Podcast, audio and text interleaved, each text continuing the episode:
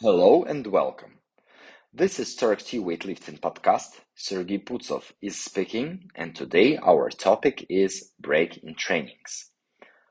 One of the main sports training principles is the training process continuity.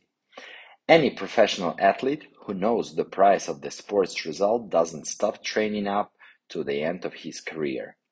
Please note that I didn't say he trained hard with 10 sessions a week all the time.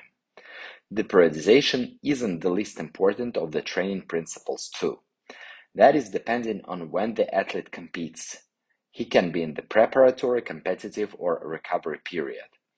I would like to mention that training should always take place, but their number and focus may differ. Preparatory period is routine basic work. Competitive period, it's a high intensity with a, lot of one rep max lifts.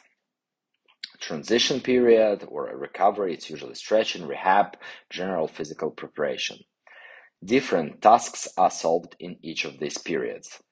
But what happens to our shape if we miss trainings due to different reasons? Very often, even unplanned missing of one workout is like a snowball that turns into three, five, and even 10 missed sessions. Many people fear that by skipping one workout, they will immediately lose their athletic form.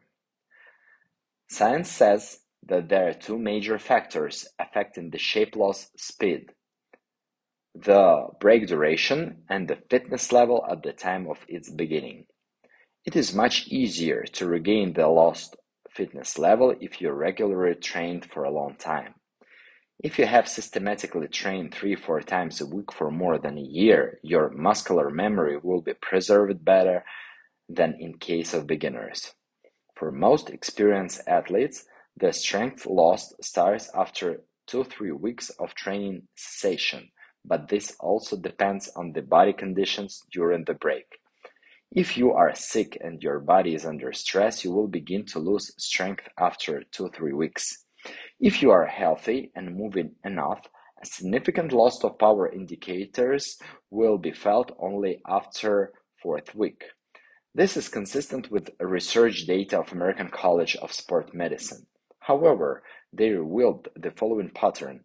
While the general power indices practically do not decrease, fast twitch muscle fibers noticeably lose power.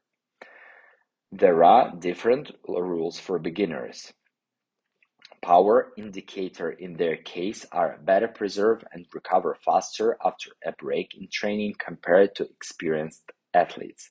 And this is logical. The further a person goes from the initial level, the harder it's for him to keep his shape. Consequently, the losses are higher too. As science confirmed this, in 2011, Japanese scientists conducted an experiment with fifteen beginners, which were divided into two groups. Both groups performed bench press with a high level of intensity. The first group trained 15 weeks in a row, and the second took a three week break and then restarted training after six weeks. After 15 weeks, scientists compared the result, so both groups had identical power indicators. But Weightlifting is not only a power sport, but also a difficult coordination one. Therefore, when a beginner misses a few weeks of training, he can deteriorate the technique itself because the skill is not yet automated. Therefore, deadlift, squats, presses can remain at the same level, but the snatch and clean and jerk exercises can resemble circus presentations.